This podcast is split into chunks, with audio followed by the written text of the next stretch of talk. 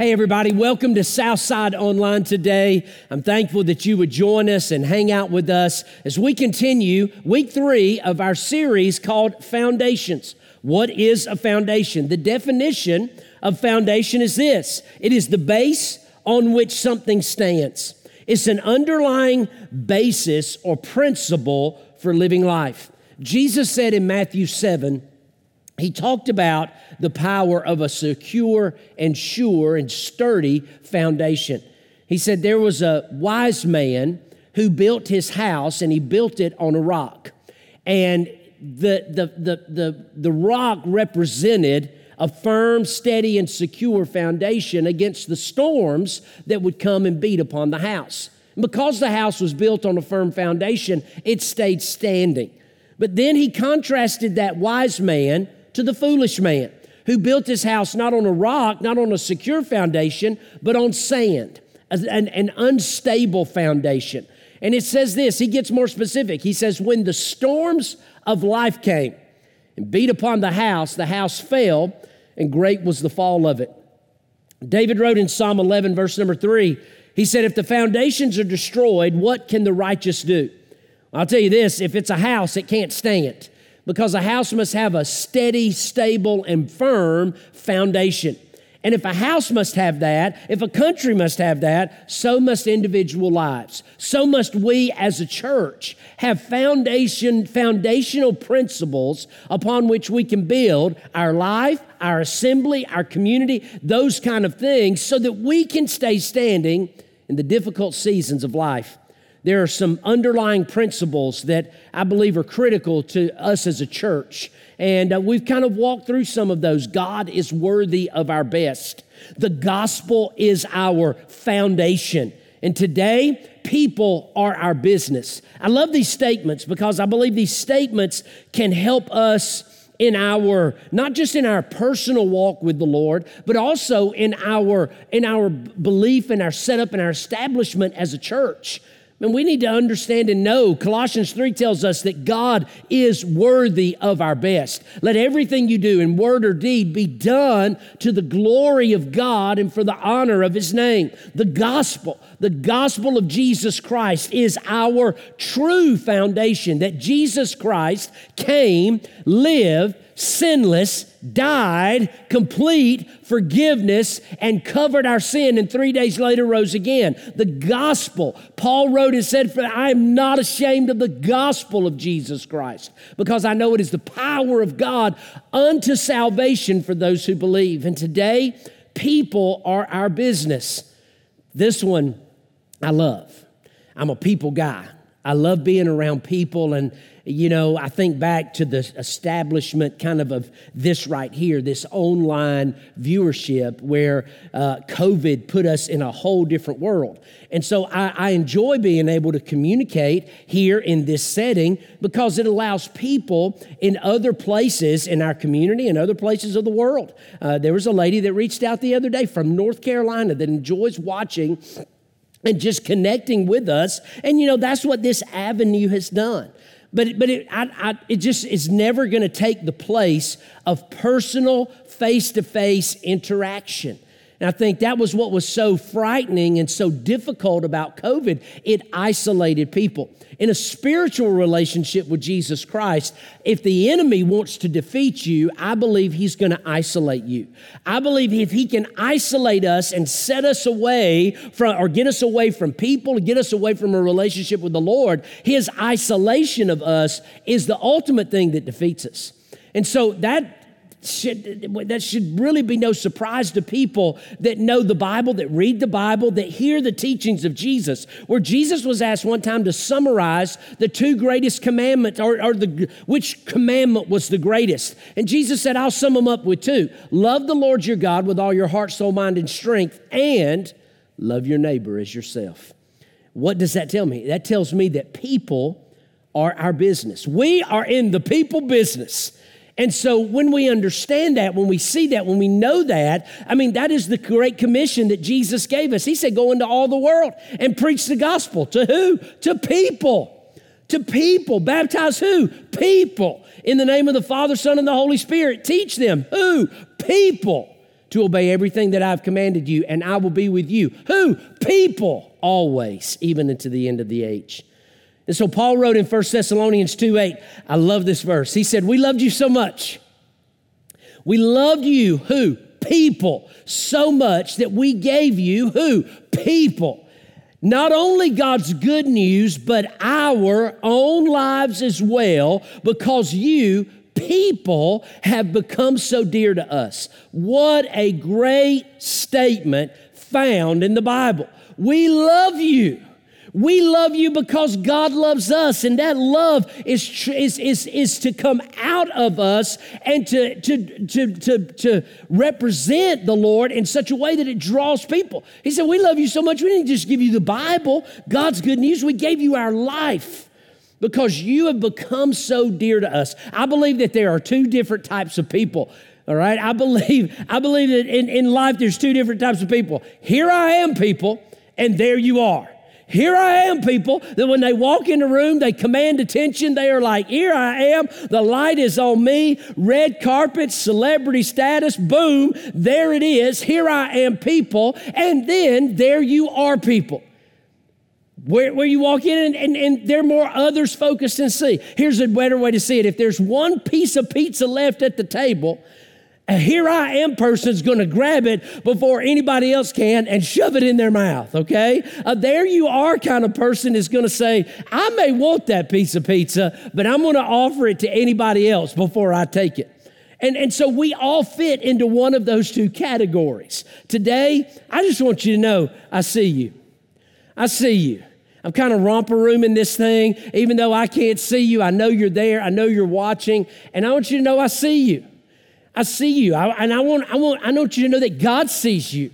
And you are important and you matter. Every person matters. Why? Because every person is a unique creation of God. And I know this about people that people don't care how much you know until they know how much you care. And so today, I just want to ask you a question What are you looking for? What is it that you're looking for? Everybody's looking for something. I think about the movie Pretty Woman back in the either uh, probably early 90s. There's a guy walking, walking out onto the streets, and he says at the end of the movie, Welcome to Hollywood. What's your dream? Because everybody's got a dream. Everybody is looking for something. Everyone at that time that said came to the, to the golden city to look for something. Okay? But I believe that just represents every person on the planet. Everyone is looking for something. The song, I still haven't found what I'm looking for. What are you looking for today? Because in the church world, at the South Side world, people are our business. People matter to God, and therefore every person matters to us. And how do we communicate the message of the gospel in a way that, that, that draws people to the message of Jesus. I think we've got to live by the statement people don't care how much you know until they know how much you care. We loved you so much that we didn't just give you God's good news, we gave you our own lives as well because you had become so dear to us. Today, Philippians chapter 2, several things to find what it is you're looking for. Number one today, it's about finding your focus finding your focus. If I'm gonna, if I'm if I'm in a search in life for something significant, something meaningful, something that that really transcends money and and stuff and things and possessions and those something deeper.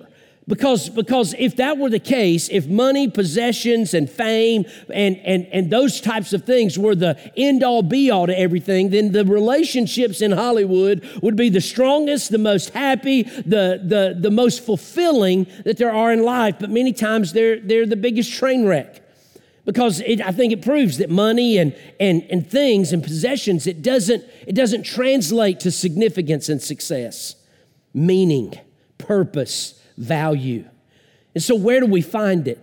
Well, I think you find it when you find your focus. Paul writes in Philippians chapter 2, he says in verse number 1 If then, If then there is any encouragement in Christ, any consolation of love, any fellowship with the Spirit, if there is any affection and mercy, Paul said, fulfill my joy by thinking the same way, having the same love, sharing the same feelings, and focusing on the same goal. Paul is writing to a group of people, he's writing to a church that he helped establish and start. Paul would go into a region, he would begin to share Christ with people. He would go to the Jews first. Most of the time, they would reject Christ, so then he would go to the Gentiles. He would find people that would accept Christ, trust the Lord, accept the Holy Spirit, be baptized, and establish a, a, a meeting of people. And, and then he would leave. He would train them up. He would teach them. He would give them responsibilities and duties as the local church. And then he would go do it again. And then he would write letters back to these people to, to, to really bring them together to help unify them around a common mission, a common goal, and, and would help build and strengthen their faith to go out into the world and share it again. Ironically, Paul is writing this letter of, to the Philippian people from a prison cell. He's the one imprisoned, but yet he has joy. He's the one in prison, yet he writes as though he's free. He's the one in prison, and he's writing to people to help give them purpose and meaning to their life. And so Paul is trying to align them around a focus. And he says that to them. He said, Look, if there's any encouragement, are you encouraged at all in Christ? Is there any consolation of love that we can build something around? Is there any fellowship with the Spirit? If there's any affection and mercy at all, he said, Yes, we all have disagreements. Yes, we all have different things, but we're going to wrap it all right here. We're trying to find connection. He said, If that's the case, then fulfill my joy. You want to know a word that Philippians is about? Joy. You can define it that way J O Y. Jesus, others, and yourself. We flip that around and we live by yourself, others, and then Jesus. And so we don't want to have yodge, we want to have joy. Jesus, others, and yourself. And so Paul said, Fulfill my joy by thinking the same way, having the same love, sharing the same feelings, focusing on the same goal. The secret, Paul said, to living a joyful life, in spite of circumstances, is having a single focus. Having a single focus allows us to be able to, to, to pursue the commands and the teachings of Jesus. Here's what I know about a divided focus a divided focus leads to a divided life, and a divided life is a dangerous life. And so, Paul, speaking to the church, said we need to, we need to unite around a common focus. When you're searching for meaning, significance, and purpose in life, we're talking about here in this setup the, that people being our business. People are the the main thing. We keep the main thing the main thing. And so, if people are our business, then we want to help find common ground and we want to find the thing that, peop- that can bring people the greatest satisfaction, joy, peace in their life. And that thing is a person, and that person is Jesus. And so, when we, when we unite with a common focus, it helps move us forward in a, in a more powerful united front. Speaking individually, Jesus is, Paul writing here about the life of Christ, he said, What are you looking for? Because it all begins with the right focus. Find your focus. Then he says, Look out for others. If I'm gonna find my focus, and, and my focus is centered around the Lord Jesus Christ because that's what that's, that's what Jesus came to do. That's the life he came to live. That's the message he came to communicate is, hey, here I am. I am the way, the truth, and the life. Nobody goes to the Father unless they go through me. God loved the world so much that he gave you his only son, that if you would believe in him, you wouldn't perish, but have everlasting life. The focus of our life and to find the right focus, the right meaning, the right purpose is to put our focus on the Lord Jesus Christ, the one who will love us, never leave us, never fail us, and will always be there for us.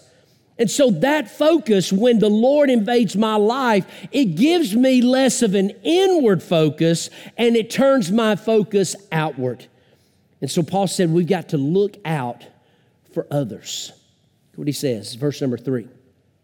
He says, Do nothing out of rivalry or conceit, but in humility, consider others as more important than yourselves. This is a difficult way to live life. Do nothing out of rivalry or conceit. We get that in the South. All right. College football brings that out. High school football brings that out. Sports brings this concept out more than anything. I mean, I like Georgia football. I mean, I could probably even go as far to say I love the University of Georgia, okay? I won't say that I hate Tennessee or Florida. I will just say I hate orange. How about that? Is that good? Can I just, is that okay if I dislike orange strongly? You know, I think I'm joking, but you know, I think about those kind of things that bring out the rivalry in all of us. But church does that too. Life does that. Family does that. Neighbors do that. People do that to us. Paul is writing here and says the if we're going to fulfill the great commission that the Lord Jesus Christ gave for us, gave to us, if we're going to be obey the two greatest commandments, to love God with everything we have and love others as ourselves. Well, I got to get my focus right.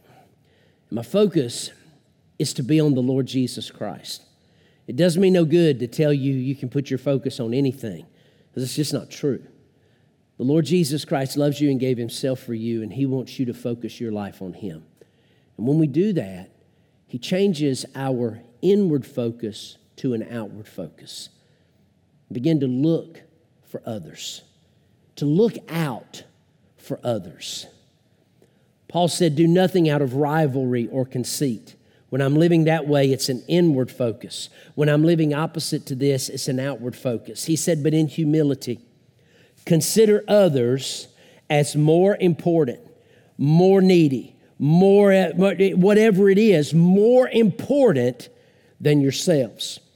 Verse 4 Everyone should look out not only for his own interest, but also for the interest of others. If I'm to look out for others, the secret to living a joyful life in spite of people is having a mind that is humble and submissive. Humility is not thinking less of yourself, it's just thinking of yourself less okay? The truly humble person knows who he is and accepts where he is, but he's not, con- he's not content there. Humility is submitting yourself to Christ and saying to the Lord, less of me, more of you. John the Baptist, who said when Jesus was coming onto the scene and his disciples were more interested, they were worried about him taking more followers. And John said, I've got to decrease so that the Lord may increase. I'm not even worthy to tie his sandals.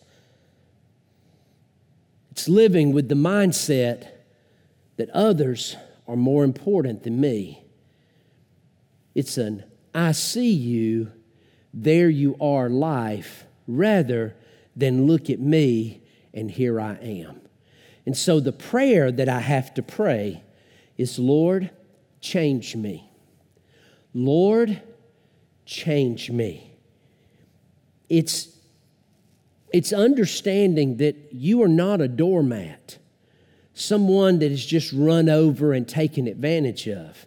No, being a servant is different than being a doormat. A servant says, I see you. I'm going to be confident in who I am. I know who I am and what I've been called and created to do, and I'm going to serve you. I'm going to lead as a servant with a bended knee and an outstretched hand, not so that you can give to me, but that I can offer something of benefit to you. I believe when the church figures that out, the church will be full of people because it's exactly what people are looking for. See, a faith that costs you nothing accomplishes nothing.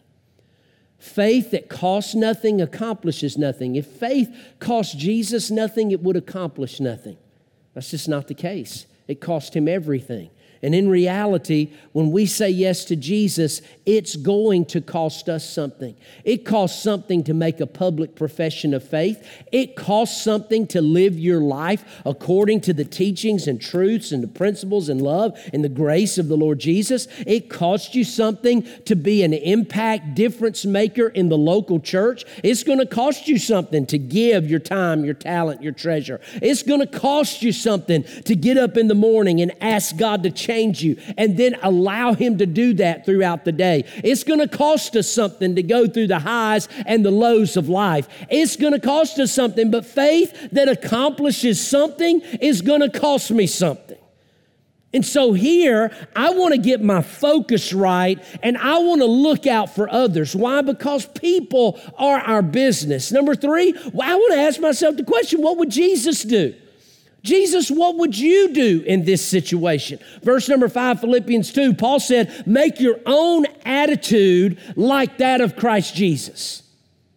If my attitude determines my altitude, then I want to make my attitude, like Paul said, of Christ Jesus. So if I want to have the right attitude, then I've got to see what kind of attitude the Lord Jesus Christ lived with. And I've got to have that attitude if I want to do it. This is his attitude. Who, existing in the form of God, he is a part of the Godhead Trinity. He always has been, always will, and always will be. He is the God of all creation. Existing in the form of God, did not consider equality with God as something to be used for his own advantage. He didn't do that. What did he do? He had the attitude of a servant. And so, if I'm going to live with the same kind of mindset, the same kind of focus, if I'm going to look out for others, then I've got to ask myself the question through the good and bad times what would Jesus do? We had the bands on our arm years ago, WWJD. What would Jesus do? And, and that's, that's, that's too many times I think we worry about what would Joe Biden do? What would Donald Trump do? What would this guy do? What would that person do? What would Jeff Williams do? No, what would Jesus do? Because he's the one we focus on, he's the one we put our attention on. This is the theme of the entire chapter others. The theme of our life others. The theme of our church, others. In every facet of life. If we pray, Lord, change me, then the next prayer is, Lord, what would you have me to do today? God, what would you have me to do today? At this place, at this time, at this moment, how can I live for you today? Who am I going to see that I can show your love and grace to? God, who am I going to run into that even though it's difficult, I can smile, I can offer grace. God, who am I going to run into that needs a hand up today? That I can help, I can bless, I can do for them what you have done for me. See, Jesus did not say, attend me, he said, follow me. I think the church has missed that today. I think the church has become so inward focused, we're no worldly good. We're more like a cruise ship than we are an aircraft carrier. We come to get fat on knowledge, on help me information, that we forget that the greatest way to build faith and strength in our life, many times, is to reach out to others and help them. Jesus never said, Attend me. He said, Follow me. He said, You gotta, you gotta pick up your cross Deny yourself and come and follow me. What am I looking for? if I'm going to find what I'm looking for, I got to have the right focus. I've got to look out for the needs of others. I got to ask when I find those, Jesus, what would you do? Then I've got to be willing to give willingly and generously. I want to be a giver. Too many people today in the world are takers. So much of the world's message is to take what is yours, get what belongs to you, get it by any means necessary. The gospel is a completely different message. Jesus came and gave of his life, he gave willingly and generously. And we see that in Philippians 2. Instead, of, uh, making himself equal, equality with God as something to hold on to, he emptied himself. by assuming the form of a slave, a servant, he took on the likeness of mankind, and when he had come as a man in his extended form, he humbled himself by becoming obedient to the point of death, even death on a cross. Jesus gave willingly and generously, above and beyond what anyone would expect or anticipate. Look what Jesus did. He emptied himself. He willingly offered himself, gave of himself, took on the form of a servant, and went to the cross. And he did it for you so that you could have life, meaning, purpose, peace, joy in His name. Joy is found with Jesus first, others second, and yourself last. Jesus, what would you do? I'll tell you what He would do. He would give willingly and generously. The prayer, Lord, change me. Lord, what would you have for me to do today? Lord, what can I give today? What can I give today? Giving is more than a Sunday morning principle, giving is a daily principle for living life. What can I give today? I can give joy. I can give generosity. I can give a smile. I can give kindness. I can give love. I can give so many things, but so many times we give impatience, anger, wrath, malice. Somebody cuts us off in traffic, we shoot them a turkey. Go, go, go, go, go. You know, we do those kind of things, we get angry. And that anger comes out. That's what we're giving because that's what we're letting burn and stew within us. See, I believe and live by this principle. The more we give, the more we live. The more we hoard, the less we live. The more we keep for ourselves, the less we experience the joy of salvation. What are you looking for? I believe you've got to, when, once you find the right focus, Jesus shifts that inward focus to outward. You begin to live by the principle every day of Jesus, what would you do? I promise you, He would do this. He would give willingly and generously. And the more you do that, the more you experience that, the more you find ways, look for ways, see ways to help others and bless them because you understand the principle is more blessed to give than it is to receive. And finally, I live a life that glorifies God.